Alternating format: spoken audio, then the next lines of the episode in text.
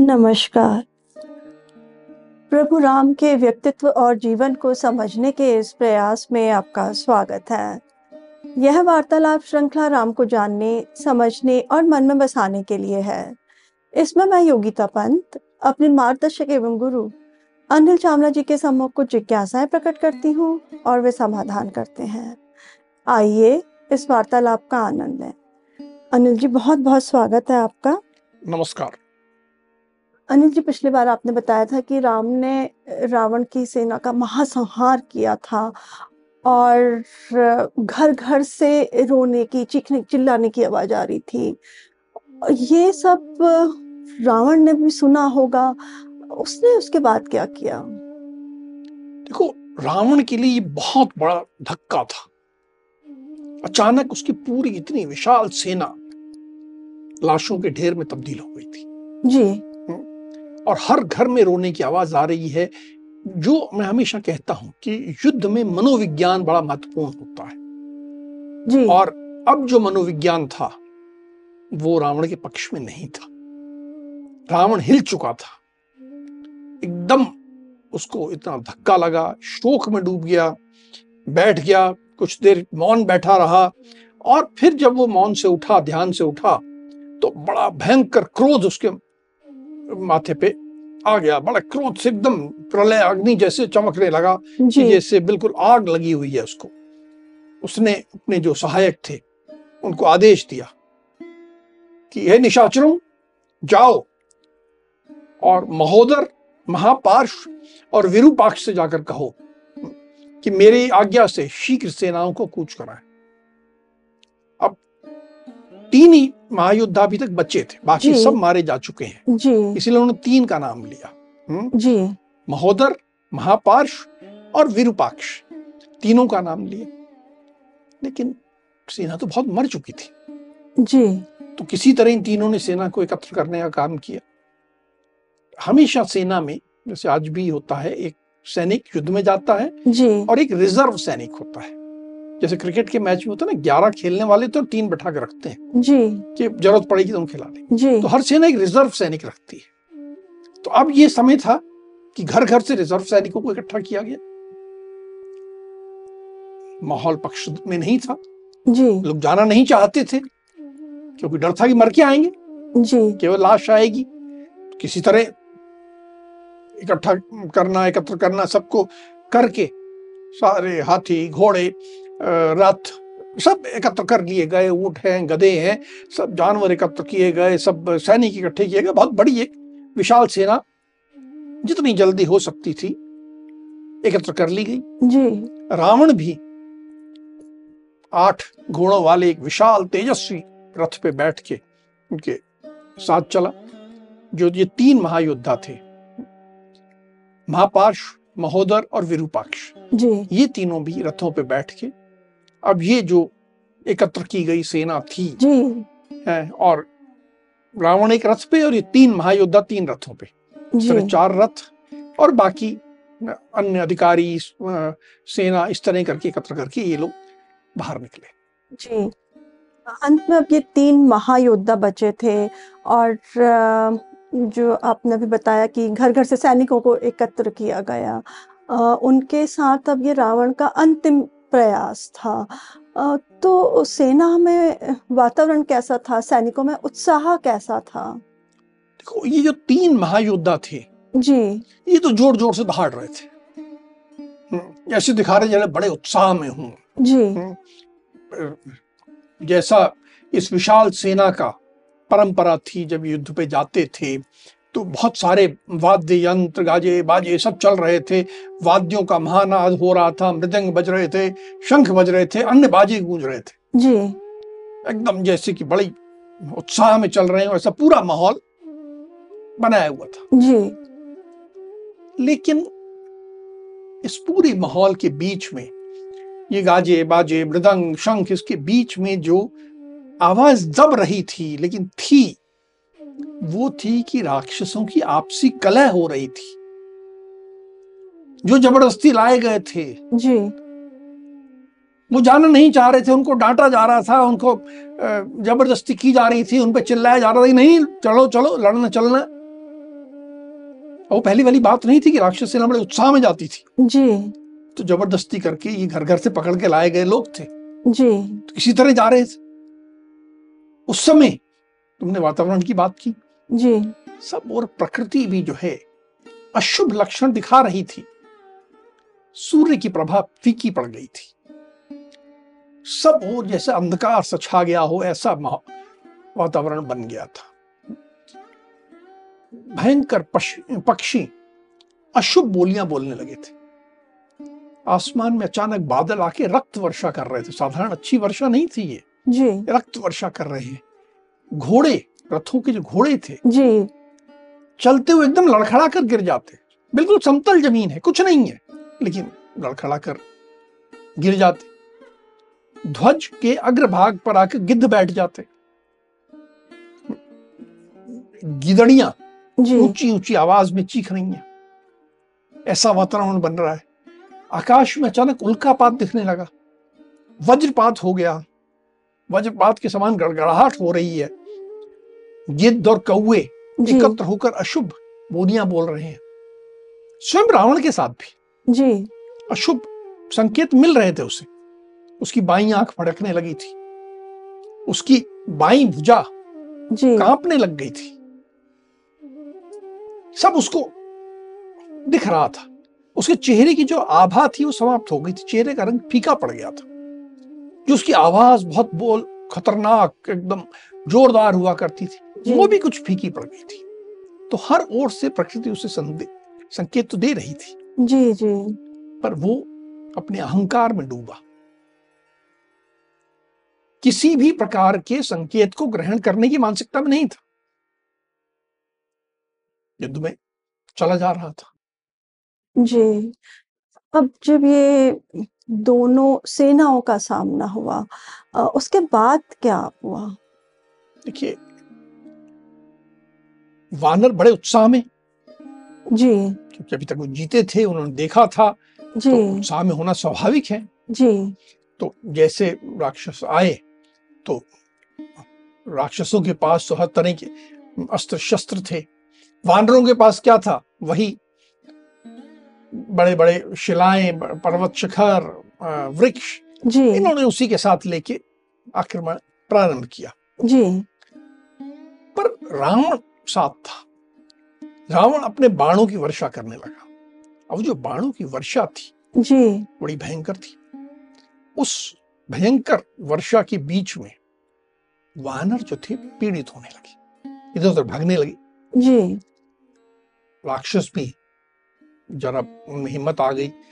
बाण वर्षा देख के तो कुछ जी। लड़ने लगी। जी। जब ये देखा कि ऐसा हो रहा है कुछ वानर घबरा रहे हैं। जी। तो सुग्रीव जिस टुकड़ी का संभाले खड़े थे जी। उन्होंने उस टुकड़ी का संभालने का कमान संभालने का काम अपने ससुर सुषेण को सौंपा और कहा कि आप यहाँ कमान संभालो। मैं अपने साथ कुछ चुनिंदा योद्धा लेके जाता हूँ और जाके मैं इनको आगे बढ़ के इनसे युद्ध करता हूँ। जी। ये अपनी टोली जो थी लेके और बड़े बड़े विशाल शिलाखंड वृक्ष इत्यादि राक्षसों को मारने लगी। अब राक्षस एकदम ये लोग जो थे जैसे कहते हैं ना एलीट फोर्स थे। जी। ज़्यादा शक्तिशाली जमदार उत्साह में भरे हुए तो राक्षस इधर उधर भागने लगे। विरूपाक्ष ने देखा कि ऐसा हो रहा है। तो रथ की जगह उसे लगा कि मुझे हाथी पे बैठ के आगे बढ़ना चाहिए। तो रथ से उतरा जी। और एक हाथी पे चढ़ गया और वानरों पर बाण वर्षा करने लगा। सुग्रीव ने देखा जी। कि ये अब हाथी पे है और हम पर बाण वर्षा कर रहा है। जी। उन्होंने एक विशाल वृक्ष उठाया और हाथी के मस्तक पे जोरदार दे मारा। वो वृक्ष की चोट इतनी जोरदार थी कि वो जो गजराज था विशाल हाथी था जी। वो एकदम पीछे हट गया और बैठ गया। और चीत्कार करने लगा आर्तनाद करना उसे बहुत पीड़ा हो रही थी। जी। उसको स्थिति में देखकर विरूपाक्ष जो था घायल हाथी की पीठ से उतर गया। अब उसने हाथ में एक ढाल ली तलवार ली और सुग्रीव की और और दौड़ा। अब सुग्रीव ने एक विशाल शिला उठाई और विरूपाक्ष फेंकी। जी। विरूपाक्ष बहुत दमदार था शक्तिशाली था। जी। वो थोड़ा फुर्तीला भी था उसने तुरंत अपने आप को शिला से बचाया और तलवार से वार किया सुग्रीव पे। एकदम जोरदार था प्रहार। जी। सुग्रीव कुछ क्षण के लिए जैसे मूर्छित से हो गए और फिर उठे और उन्होंने राक्षस की छाती में एक जोरदार मुक्का मारा। वो मुक्का जो पक्ष को लगा जी। उससे उसका क्रोध और बढ़ गया। इस बार उसने फिर सुग्रीव पे प्रहार किया तलवार से जी। और साथ ही अपनी लात से उनके पाँव पे चोट की ताकि वो नीचे गिर जाए। जी। सुग्रीव गिर भी गए पर बहुत फुर्ती से फिर उठे। जी। और पूरी शक्ति से इस बार उन्होंने उसको एक थप्पड़ मारा। वो थप्पड़ जो था जी। बहुत जोरदार था पर ये किसी तरह सह गया। हम्म, किसी तरह उसको सह लिया उसने। हम्म, और अब उसने सुग्रीव को मुक्का मारा। सुग्रीव का क्रोध अब मुक्का खा के और बढ़ गया। जी। इन्होंने मौका देखा कि अब जो है मुझे ऐसा मारना है जी। कि अब इसका अंत हो जाए। और देखो ये जो वानर हैं जी। शक्ति में बहुत शक्तिशाली है। इनके पास हथियार नहीं है जी। अपने हाथ ही हैं। जी। उन्होंने इस बार मौका देख के पूरे ताकत से उसके एक मर्म स्थान पर जहाँ विशेष स्थान था जहाँ पर की बहुत कोमल स्थान होता है उस पर थप्पड़ की चोट की। वो जो चोट थी बहुत भयंकर थी। विरूपाक्ष पृथ्वी पर गिर गया। उसका सारा शरीर रक्त से भीग गया। वो मुँह से रक्त वमन करने लगा उसके रक्त की उल्टियाँ करने लगा। जी। और थोड़ी देर में उसके प्राण पिछले हो गए जी। रावण के तीन महायोद्धाओं में से एक मारा गया। अब दो बचे तो इनमें से कौन आगे बढ़ा? ये जो सारा घटनाक्रम था जी। ये रावण ने भी देखा। रावण की स्थिति देखिए। तीन ही महायोद्धा बचे हैं जी। और तीन में से एक उसके सामने जी। इस तरह केवल हाथों से मार दिया गया है। जी। वह अपने बगल में खड़े। महोदर की ओर मुड़ा। उसने उसकी प्रशंसा करते हुए कहा जी। कि हे महाबाहु महाबाहु मतलब जिनकी बाहों में बहुत शक्ति है जी। है महाशक्तिशाली। इस समय यदि मेरी विजय की कोई भी आशा है वो तुम पर ही आश्रित है तुम पर ही अवलंबित है। अब मौका है कि अपना पराक्रम दिखाओ और शत्रु का वध करो। जी। महोदर को जो आदेश मिला था जी। उसका पालन किया रथ को वानर सेना के अंदर घुसा दिया और वानरों पर पर बाण बरसाने लगा। फिर से वानर पीड़ित होकर इधर भगने लगे सुग्रीव की शरण में गए कि सब ये आ गया। जी। अब सुग्रीव ने एक विशाल शिला उठाई। और वो विशाल शिला हम्म, उसने महोदर पर फेंकी। जी। महोदर ने बाणों से उस शिला के टुकड़े टुकड़े कर दिए। तो ये वार खाली गया। जी। अब सुग्रीव ने एक विशाल वृक्ष उठाया और वो भी महोदर पे फेंका। जी। महोदर ने बाणों से उसके भी टुकड़े टुकड़े कर दिए। जी। अब बाणों से उसने सुग्रीव को घायल भी कर दिया। जी। सुग्रीव को उसी समय वहाँ पर पड़ा एक परिग दिखाई दिया। परिग मतलब एक लोहे का डंडा सा है उसके आगे में एक बॉल गेंद टाइप लगी है उसमें बीच में चेन है। जी। इसमें में जो गेंद है उसमें कांटे से निकले हुए हैं। जी। अब इसने ये परिग जो था ये वानरों का नहीं था। जी जी। ये तो राक्षस सेना का ही छूटा हुआ है क्योंकि इतने समय से युद्ध चल रहा था इधर उधर सब शस्त्र बिखरे हुए थे। जी। एक परिग ने उठाया हम्म, और उस परिग से हम्म, ने जो रथ था उसके घोड़ों को मार दिया। और जब घोड़े मर गए जी। तो रथ तो चल नहीं सकता। जी। तो महोदर ने बाण छोड़ दिए रथ से नीचे उतर आया जी। और हाथ में एक विशाल गदा ले ली। और उस गदा से उसने सुग्रीव पर आक्रमण किया। सुग्रीव ने जो हाथ में परिग सा जी। उसी से उस गदा को रोकने का प्रयास किया। प्रयास सफल रहा। जी। गदा नीचे गिर गई। जी। पर परिग टूट गया जो पूरा प्रहार था जी। परिग उसमें टूट गया। गदा जो नीचे गिरी थी जी जी। महोदर ने फिर से उठा ली। अब सुग्रीव के पास तो कुछ नहीं है। जी। इन्होंने इधर उधर देखा जी। और उन्हें अचानक एक लोहे का भयंकर मूसल दिखाई दिया। इन्होंने यही उठा लिया जी। कि इसी से मैं मारूँगा। जी। अब सामने गदा है उनके पास मूसल है। जी। दोनों ने एक दूसरे से प्रहार किया। महोदर ने गदा से जी। और सुग्रीव ने मूसल से। जी। दोनों ने पूरी शक्ति से किया और दोनों गदा और मूसल टूट गए। अब जब दोनों टूट गए जी। तो दोनों के पास अब कुछ और विकल्प बचा ही नहीं था। जी। इसके कि हाथों से मुक्कों से थप्पड़ से युद्ध करें। जी। इस प्रकार का युद्ध शुरू हुआ। हम्म। महोदर ने हम्म, इसी बीच में जब कुछ देर तक काफ़ी देर तक युद्ध चलता रहा। जी। तो महोदर कहीं ना उसको लग रहा था मैं मुक्कों से थप्पड़ से इस वानर से नहीं जीत पाऊँगा। जी। तो उसने एक ढाल और तलवार उठा ली। जी। सुग्रीव ने भी हम्म, एक वहीं पर एक खड़ग तलवार का एक स्वरूप होता है विशाल होता है अलग स्वरूप का होता है वो उठा लिया। हम्म। और अब महोदर ने सुग्रीव पर तलवार मारने का प्रयास किया। जी। सुग्रीव बहुत फुर्तीले वानर फुर्तीले होते हैं और ये तो सुग्रीव तो महाफुर्तीले थे। जी। इन्होंने अपने आप को तलवार के वार से बचाया और अपने खड़ग से जी। महोदर का जो सिर था वो धड़ से अलग कर दिया।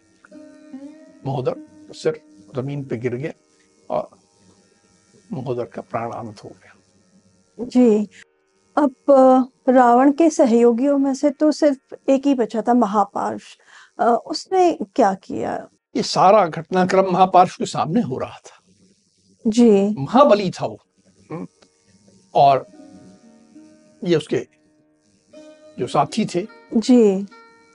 उनका इस प्रकार मारा जाना देख के उसके नेत्र क्रोध से लाल हो गए। जहाँ खड़ा था जी। वहाँ युवराज अंगद की टुकड़ी थी। उसने अपने बाणों से आक्रमण करना शुरू किया। जी। युवराज अंगद की जो सेना थी उसमें भयंकर हलचल मचा दी वानरों के मस्तक कटने लगे मस्तक धड़ से अलग होने लगे मरने लगे। जब इस तरह होने लगा ऐसा लग रहा था कि वानर के मस्तक तो जैसे पेड़ से फल गिरता है वैसे टपक रहे हैं। बाणों के सामने कुछ नहीं है। तो अब अंगत ने आगे बढ़ के लड़ने की लिए तैयार हो गया। अब मैंने पहले बताया कि वानरों के पास कोई शस्त्र नहीं है। जी। लेकिन अब तक तो युद्ध में पूरे मैदान में शस्त्र फैले हुए हैं। राक्षसों के शस्त्र पड़े थे। जी। तो अब उन्होंने अंगद ने भी जैसे सुग्रीव ने किया था वैसे एक विशाल परिग उठाया। जी। और परिग जो है हम्म, महापार्श्व पर दे मारा। जी। फेंक के मारा। महापार्श जो है रथ से नीचे गिर गया।